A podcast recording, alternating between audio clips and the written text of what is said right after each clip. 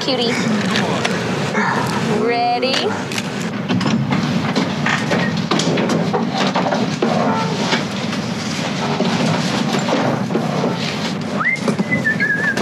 Hey, how you doing? Hi. Hey, you need somebody to sign for that? Dr. Roscoe's got a sign, buddy.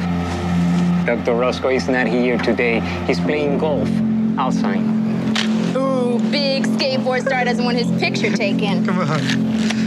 I told you, no more pictures. Come on. Uh,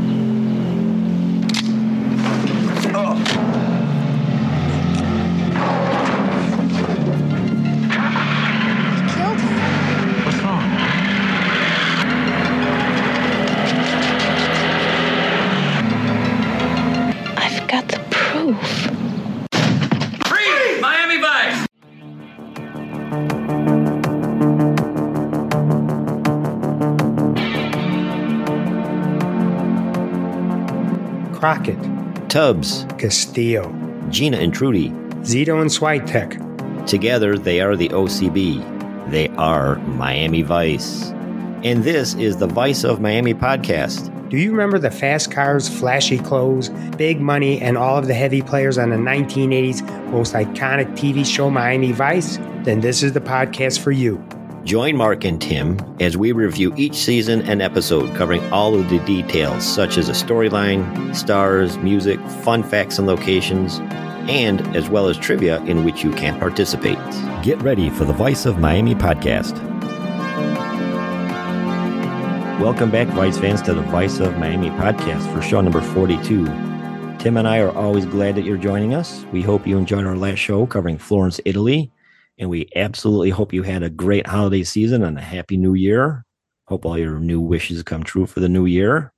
So, as always, sit back, relax, grab your beverage, and enjoy the Vice of Miami podcast covering season two, episode 18 French Twist. And Mark, this episode was written by Michael Hogan and Jaron Summers, directed by David Jackson. An original air date of February 16th, 1986. And it was the 39th episode overall in the series. Our plot for this episode is a French Interpol agent is called in to assist in a search for a rogue freelancer who's looking to sell stolen morphine.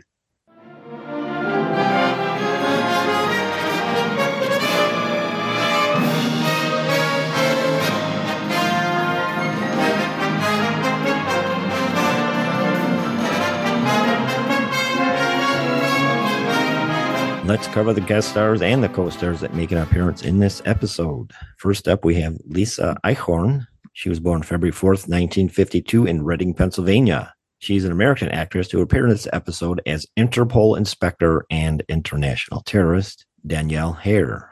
She performed in the theater before making her film debut in England's BBC Play of the Month, followed by The Europeans, Yanks, Cutter's Way, Wild Rose, The Vanishing King, I'm sorry, The Vanishing, King of the Hill, A Modern Affair, Goodbye Lover, The Talented Mr. Ripley, and her most recent movie appearance, 2013's About Time.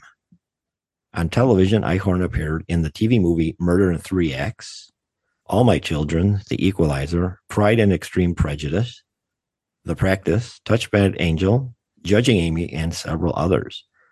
Eichhorn married actor John Curlis, divorcing him in 1979. She then married makeup artist Ben Nye Jr. in 81 until the divorce in 1986.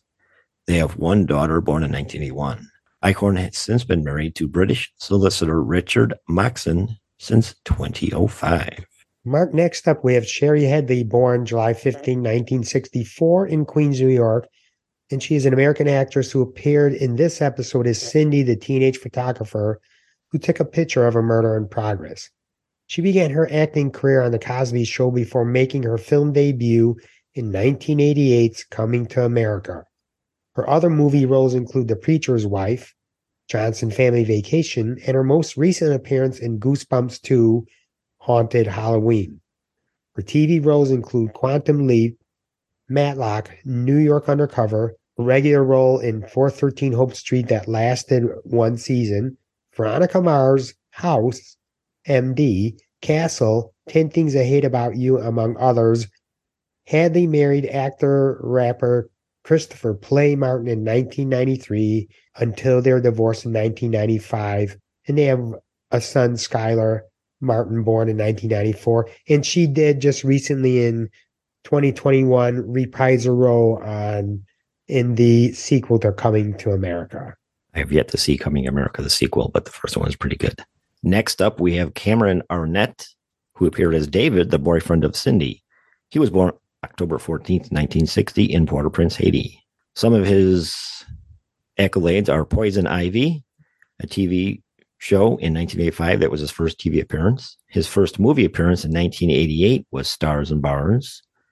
He also appeared on Star Trek The Next Generation, Doogie Howser MD, My So Called Life, Meet the Browns, a movie called Zimbabwe, another movie Extraordinary, Your Ground, and a TV show called Faked Out. His most recent movie appearance was in 2018's The Big Fix, and his most recent TV appearance was 2018's Roommates Unwanted. We couldn't find out much else about it. Mark, we have Javier Coronel as Surat Bondi. Most of Coronel's appearances have been in Spanish speaking movies, but here is a list of some of his American appearances. In 1990, he was on the television version of 21 Jump Street. His first movie role was in Days of Thunder, then in Toll Booth, Speed 2 Cruise Control, the TV movie The Disciples, The Boynton Beach Bereavement Club, which was his most recent American movie appearance in 2005, Magic City, South Beach, which in 2015, which was his most recent American TV appearance. There was nothing more we could find on Javier's personal life. And our final guest star, we have Leonard Norman Cohen. Born September 21st, 1934, he was a Canadian singer, songwriter, musician, poet, and artist. He appeared as Francois Zolan in this episode. Cohen moved to the United States in 1967 and began writing songs, including Suzanne, he released five albums from 1967 to 1974, and his music was featured in the movie McCabe and Mrs. Miller. He also toured with singer Jennifer Warnes, who later performed vocals on Cohen's albums in the 1970s, and performed Cohen's music on her own solo album in 1987. In 2008, he was inducted into the Rock and Roll Hall of Fame, and in 2010, he received a Grammy Lifetime Achievement Award. In 2014, just after his 80th birthday, Popular Problems, his 13th studio album spanning six decades, was released. And in 2016, his 14th and final studio album, You Want It Darker, was released. Cohen died on November 10th, 2016, in Los Angeles, California, of undisclosed causes. And rounding out our co stars, we have Elliot Easton as Sullivan, Bill Simpkins as Lipton, Manuel Espinosa as Harry, the delivery man, Gina Schumann as Carol, and Joe Morgan as Chuck. All right, Mark, let's highlight the fun facts, goofs, filming locations for this episode. In our first goof, when Switek shoots at Bondi at the hospital, the slide of his gun locks back, which indicates it is empty after only two shots. He is then heard firing a third shot off screen immediately after the second shot, which would be impossible without reloading. Our second goof is when Danielle shoots Bandy with a suppressed weapon, yet when she pulls the gun again on Tubbs, it's clearly an unsuppressed revolver. Mark, the first location is FIU Bay Vista campus, Northeast, 151st Street and Biscayne Boulevard in North Miami. And that is where Cindy and David were at the hospital. And our last location, wrapping this up, we have the Blue Waters Hotel, 73rd Street and Ocean Terrace Drive in Miami Beach. And that was when the bomb was in the hotel.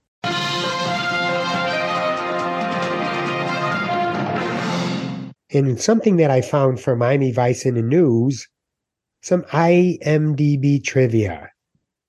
Don Johnson was ready to leave the show at the end of the second season, and the studio had lined up Mark Harmon or Treat Williams to take over the role of Sonny Crockett. The only one not happy with this solution was executive producer Michael Mann, who convinced Johnson to stay on. As a result, Don became the best paid actor in the history of, te- of television series. Johnson subsequently had to turn down roles in a, quite a few movies, such as the leads in both The Untouchables and Die Hard. Yeah, Tim, I don't think I could see uh, Don Johnson say UPKA M Effer. No, he I don't think so. And nor as Eliot Ness. Right.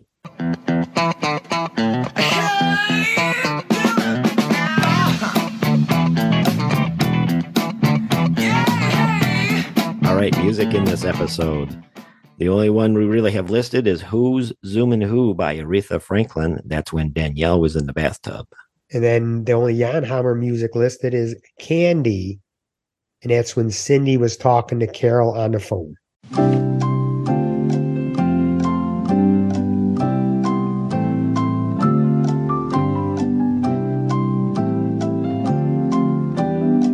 Mark, let's go over the trivia portion of this episode.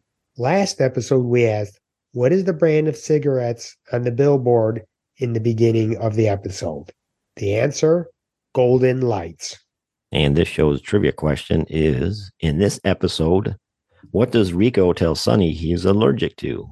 You can post your answers on this episode's Facebook post, or you can email us at miamivice at duck.com.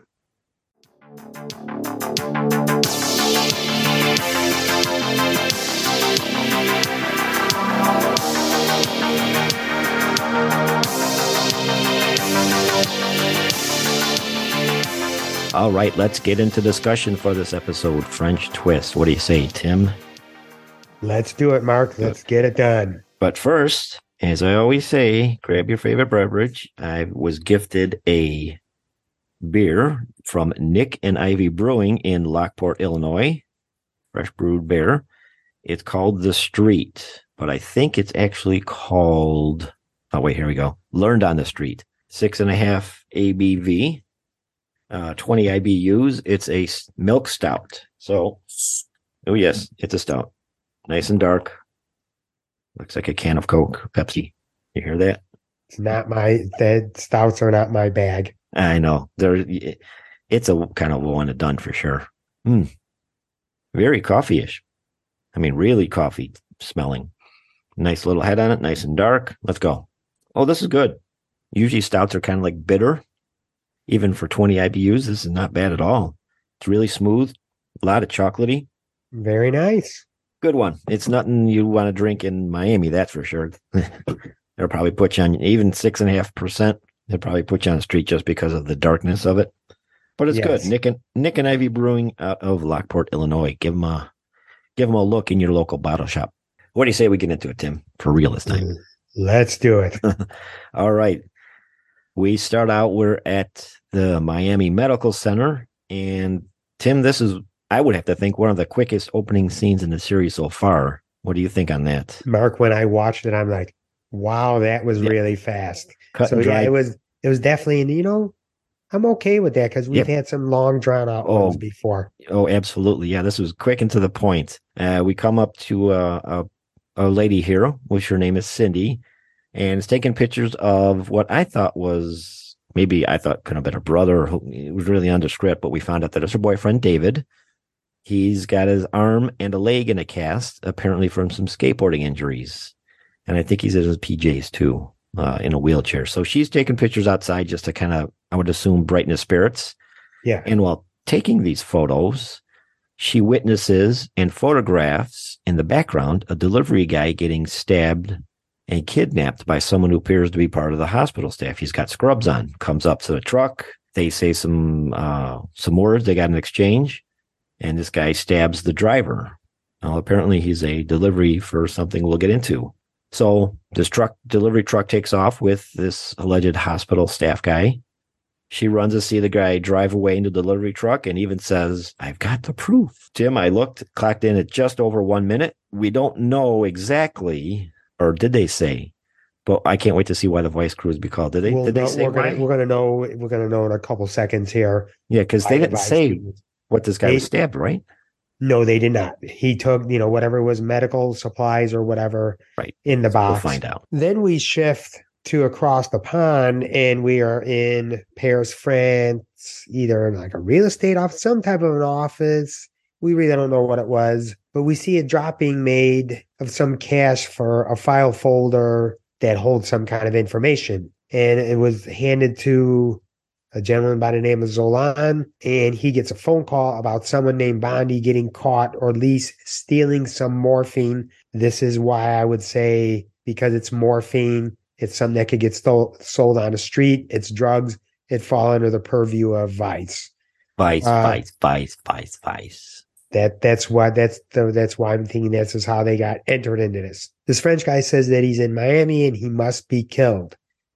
Then it shifts back to the hospital where Crockett and Tubbs are discussing this delivery driver being squeaky clean, no record, and now now obvious now why he was killed. The doctor confirms it with Crockett and Tubbs, and now we know why Vice was called. Tubbs says it was three keys of morphine is legal in the me- in the medical setting, but it's going to be worth buku bucks out on the street. Dr. I talked to the driver's supervisor. The guy had a perfect record. Besides, he had no way of knowing. The way Bill listed the package as medical supplies. Medical supplies. Three keys of pharmaceutical morphine. And that's legal in here, but you step on and put out on the street, dude can make an awful lot of money with that kind of medicine. Mr. Blur's looking to cash in. He was a real fighter. I'm sorry. And when they are leaving the hospital, they notice a newspaper at the nurse's station that has the witness picture and story right smack on the front page.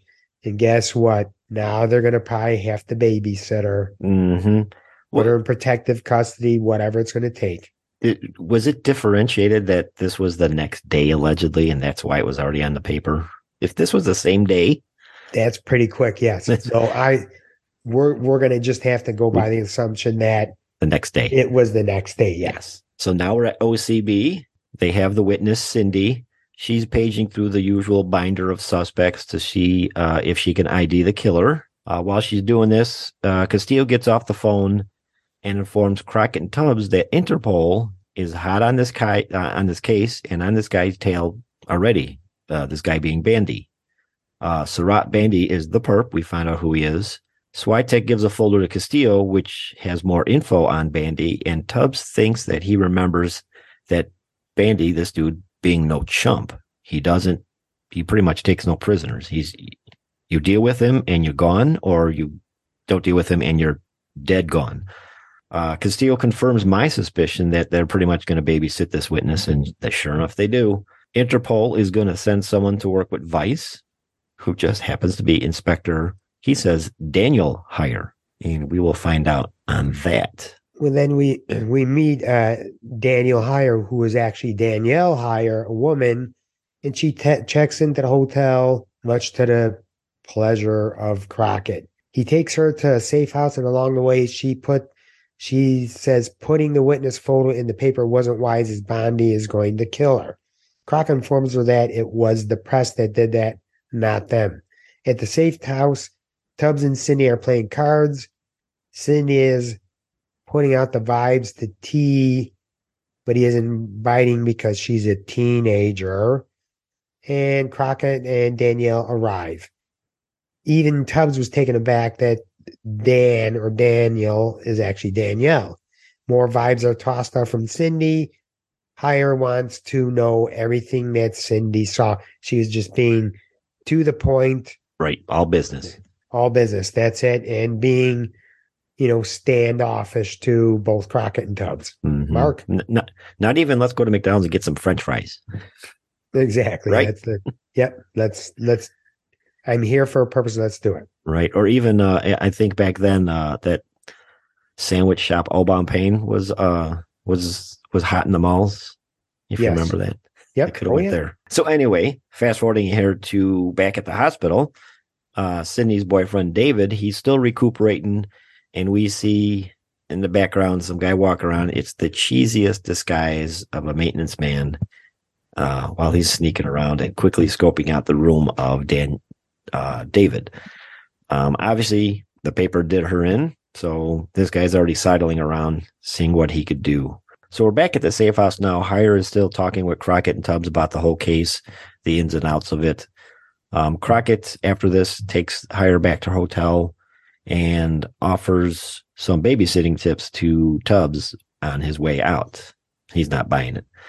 Uh, Cindy is chatting on the phone in her room while Tubbs is watching her. She's like a teenager, you know, with t- chatting with a friend, you know, with her legs crossed and all these different poses and all that. Meanwhile, in the other room, Tubbs sees her camera and takes the film out. Did he ever do anything with that film? yeah, I was just gonna say that as we fa- we've got to fast forward. Say we fast forward because nothing ever became of it in the episode. He took it out, thinking maybe there's more, right? I mean, obviously, Right. but he took it, and that was it. That's it. It was end that wa- end of that. I'm not introducing you to them, Carol. They're too old and you're too young. No, I don't think Sonny or Rico are going to take you to the prom. Carol, shut up for a second. I'm gonna need your help. So now we're back at the hospital, and this maintenance guy, who we who we know as uh, Surat Bandi, enters the phone circuit room and taps the line of David, who just so happens to be talking with Cindy on the phone. She's all dolled up and sneaks out past the sleeping Tubbs.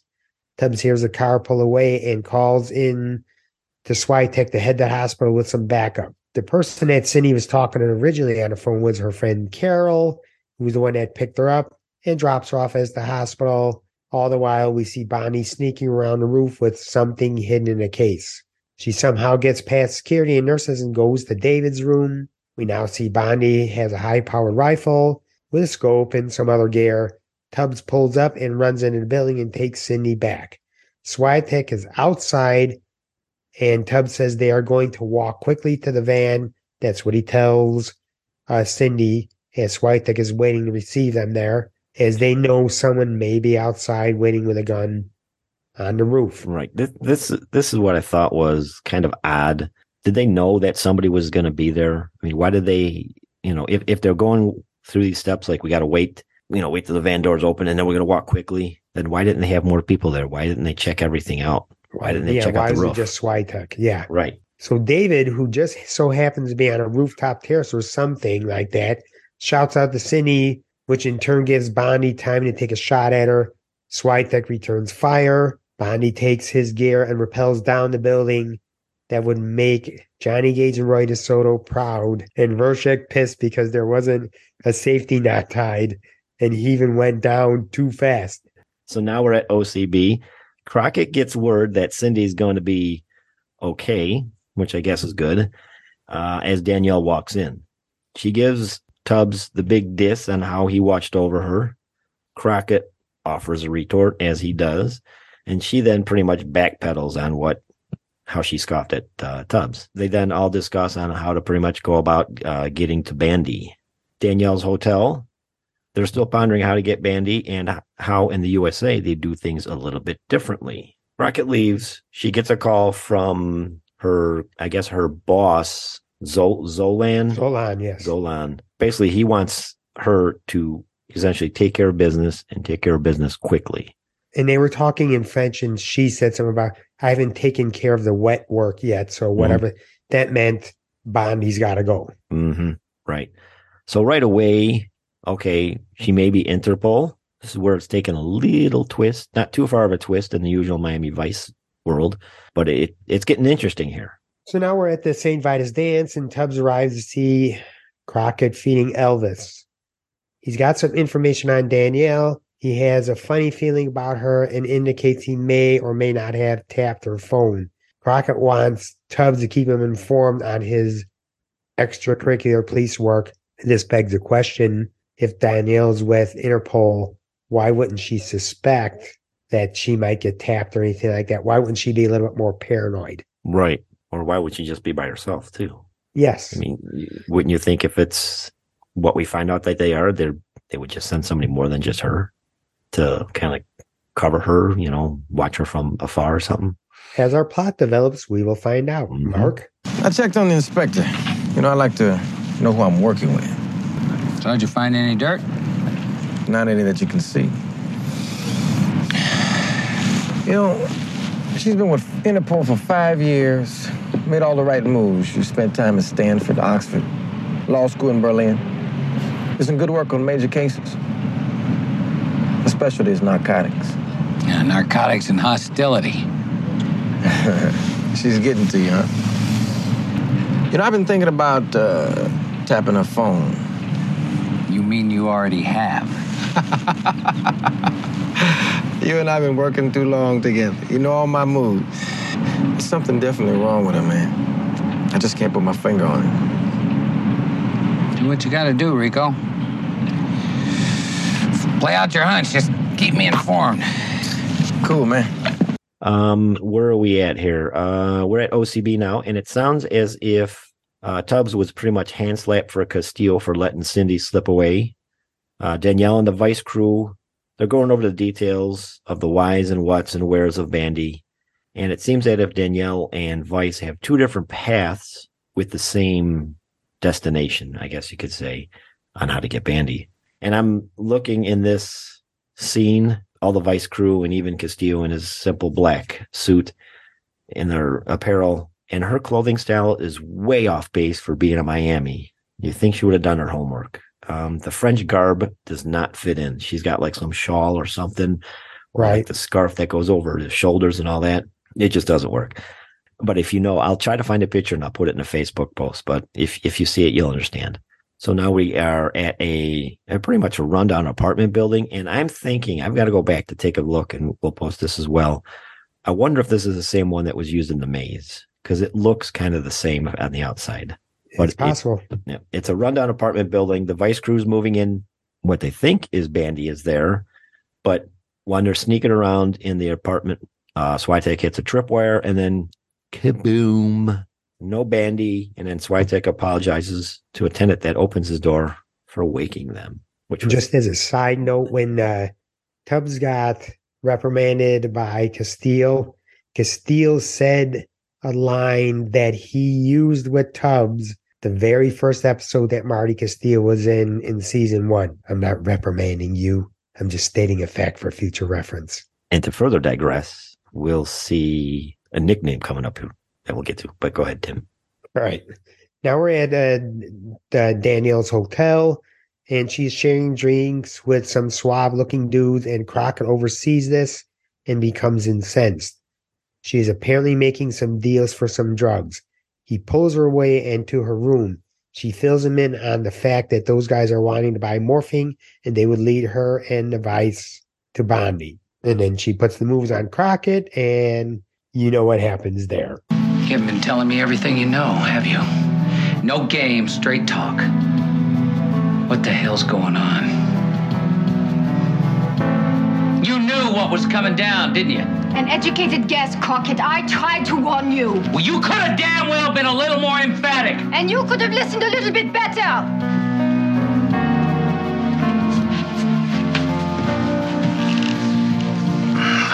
We're getting nowhere. Nowhere.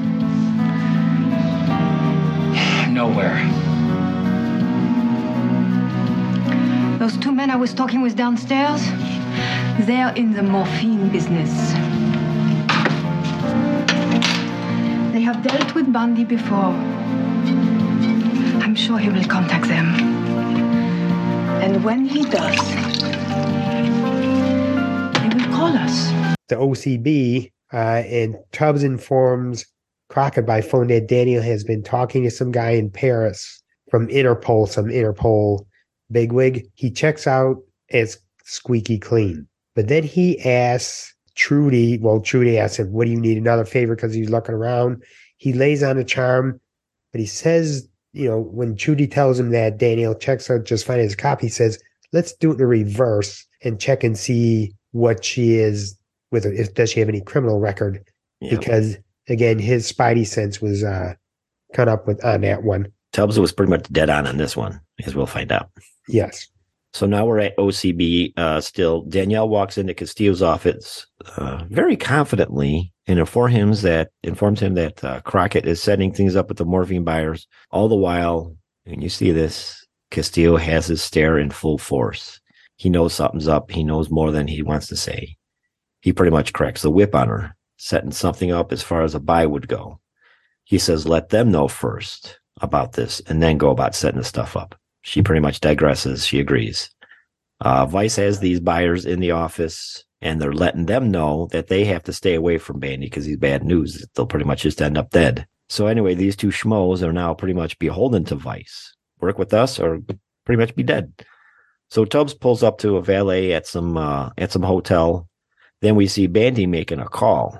Uh, he talks to the buyers, but gets interrupted by the valet who rats out Tubbs for checking in on him. All the while, Vice is still listening in to the, and they're recording it. They overhear some struggle. Tubbs pretty much snakes around and gains entrance to a room and finds that the valet, he's dead. Bandy did him in, stabbed him. Bandy gets away. This was uh it it was kind of intense, but it was not the usual 15 minute interlude of Tubbs sneaking around and all this. It was just straight to the point, which I like. So now we're back at OCB, and Tubbs informs Crockett that Danielle got a call from her French connections boss. She was given Bandy's hotel and room number. Crockett and Tubbs and Switek go over the recording from the phone. Castillo comes in, and this is where we learn that Switek's nickname name is Swy. Swy. Remember in an episode in season one where Switek is jacking around pretty much on the radio during surveillance? Yes, yes. And then Castillo chimes in, off Schwei. Yes. So Castillo yep. comes into the room here and says, Hey, Schwei. So I'm like, I knew it. Castillo calls Tubbs in his office, and Tubbs expresses a concern about Danielle, and Castillo says she's a cop. She'll get her chance to explain, but he doesn't want any more Lone Ranger tactics from Tubbs. So now we're at the St. Vitus dance, and Crockett is just chilling out. He's fishing for lunch or dinner for Elvis, and up walks Danielle. Crockett seems a tad, I guess you could say, perturbed that she didn't give Vice info on Bandy's location, as she knew all along he's pissed. He's pretty much pissed. Uh, she starts putting romantic advances on her, and he pretty much rebuffs her. She walks away, and now we're at Danielle's hotel. She's in her hot tub there with this really goofy face mask thing sculpture on the wall behind her. She's in her tubs, uh, and she's in her tub and she's chilling. And in walks some guy, puts his foot up on the tub. She says, "Oh, I thought you'd be your partner." And we find out that it's Tubbs who's Tubbs who's actually walking in. He lays a verbal smackdown on her for messing with his friend, and he wants her gone. And if she's not gone, he says he's going to spill the beans on who she is to everybody out there, and her cover will be blown, and they'll essentially still get Bandy.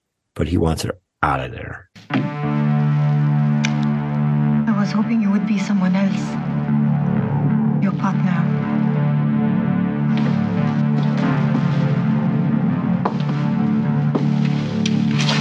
messing with my best friend, and I don't like it. What do you want me to do? Make him not like me? I think you're a bad dream, baby. I just want to wake up and find you gone. And what if I don't want to be gone, Rico? That's easy. I know what you are. If you don't split, I'll have every newspaper, every wire service on your case so fast you won't know where to look. You'll be out in the cold, baby, with no place warm in sight. Have a nice trip home. I thought that yeah. was uh I thought it was pretty much pretty good for Tubbs. Stuck up for his friend. Tim, yep. what do you think on that? Yes, he did. And he I mean he laid it down. He obviously had the dirt on her and we're going to find out in a second what that was. So now we're at the OCB and we have a second day of the buyers at in just that room, just waiting for Bonnie to call. And they wonder what happens to them if he doesn't call. But he does call and he gives a location and time for the morphine buy. Castillo wants Sullivan, one of the schmoes, to make the buy as Bonnie isn't a dummy and will know a decoy. Vice doesn't have any have a good run using decoys. And then we have Tubbs arriving at the St. Vitus dance, and he tells Crockett that Danielle is wanted from New Zealand for blowing up a Greenpeace boat. Seems as if she is French CIA, and they want Bondy dead at all costs. The plot thickens, Tim. Yes, it does. I mean, he called her. He said she's a dark spook or spook, whatever she said, and then he said French CIA. She's doing good, you know, wanting, wanting to help get this essentially murderer drug killer off the scene, streets, but she ain't no good herself. So now we're at the location of the deal, wrapping up the episode here. Vice is sitting at the buy site waiting for Bondi. Um, they all looked at at a nondescript boat motoring up. a cigarette boat, and then the, he just goes away. They thought this could have been somebody for Bondi.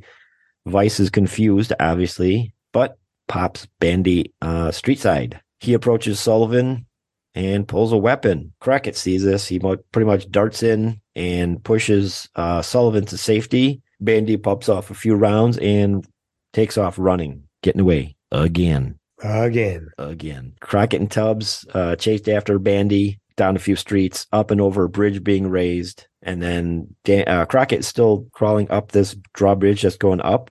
Tubbs is pretty much on Bandy's heel. And then Danielle pops out and shoots Bandy dead. You're gone. So this bridge is almost now vertical. Tubbs, uh, Crockett is hanging on, still can't get over it. Danielle gives Tubbs a gun, saying, you know, I don't need this no more. My work is done.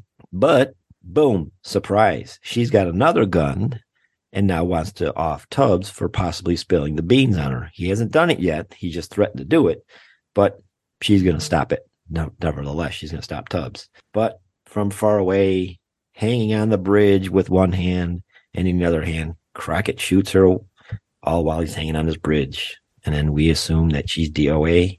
End of episode.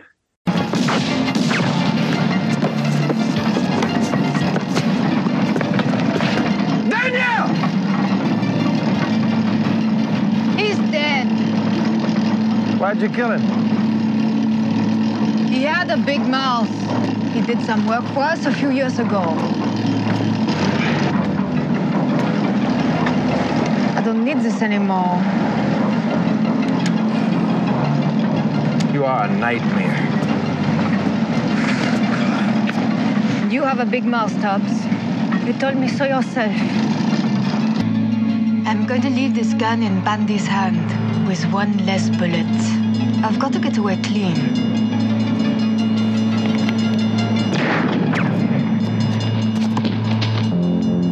Let's check out the ratings for this episode. Tim IMDb gives this a 7.5 out of a 10. Your thoughts, Mr. Tim? You know, I would agree with the IMDb rating as this episode was it wasn't really anything special. It was very straightforward. It had one major storyline of the OCB in conjunction with Interpol investigator Danielle looking to take down a morphine thief before he can make a sale of said morphine. But then for me, the twist in this story comes when Tubbs asked Trudy to run Danielle as a criminal versus a cop. And this was a big payoff. This was really solid police work by Tubbs because again, when you know, there's that nagging feeling about this person. Why is she here? What's going on? We found out that she was wanted from a Greenpeace bombing in New Zealand, as she really was French CIA. You know, I did like how Tubbs tried to get her to leave Miami when he was going to blow her cover. He's putting that full court press by, I'm going to let every news media outlet know who you are and what you're about. You know, Danielle was really there to kill Bondi as he was an asset at one time for the French CIA but he started shooting his mouth off and they couldn't have that. So he was a marked man. Uh, indeed, this not a very overwhelmingly big episode. Although I do like the simple plot lines they have going in the last few episodes here. Not too many twists. I was confused at first when they were in Paris uh, and the cash and the file handoff. I thought maybe they were the bad guys. I mean, they ended up being bad guys essentially, but I thought they were you know, the drug dealers from this first scene at the hospital here. And why did I know that Tubbs would have to babysit Cindy, smooth teenager Cindy? I was also confused as to whether she and David were an item. I thought maybe it was just, you know, brother and sister at the first scene. You know, he's trying to, she's trying to cheer him up, but whatever. And after Cindy was shot, what happened to them? Well, they just shot and that's it. They're, they're out of the episode.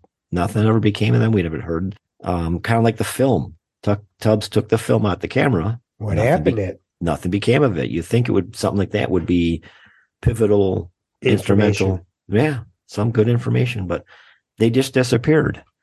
Um, I, typically, a victim like this, they'd want to exact some sort of revenge at the end of the episode.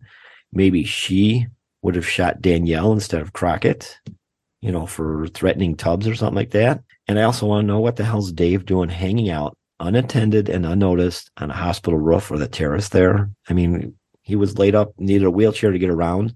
And after a few minutes, he, he's at this terrace.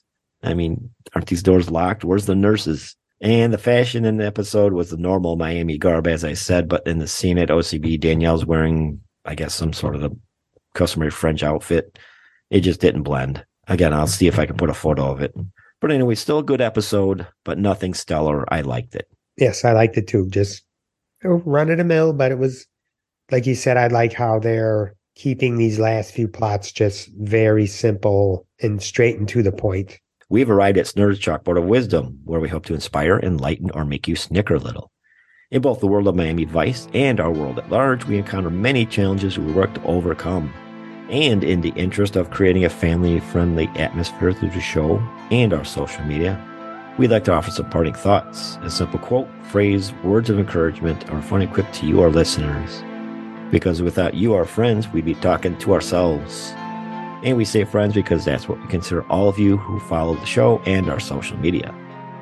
This episode's quote is from Bill Vaughn on the new year. An optimist stays up till midnight to see the new year in. A pessimist stays up to make sure the old one leaves.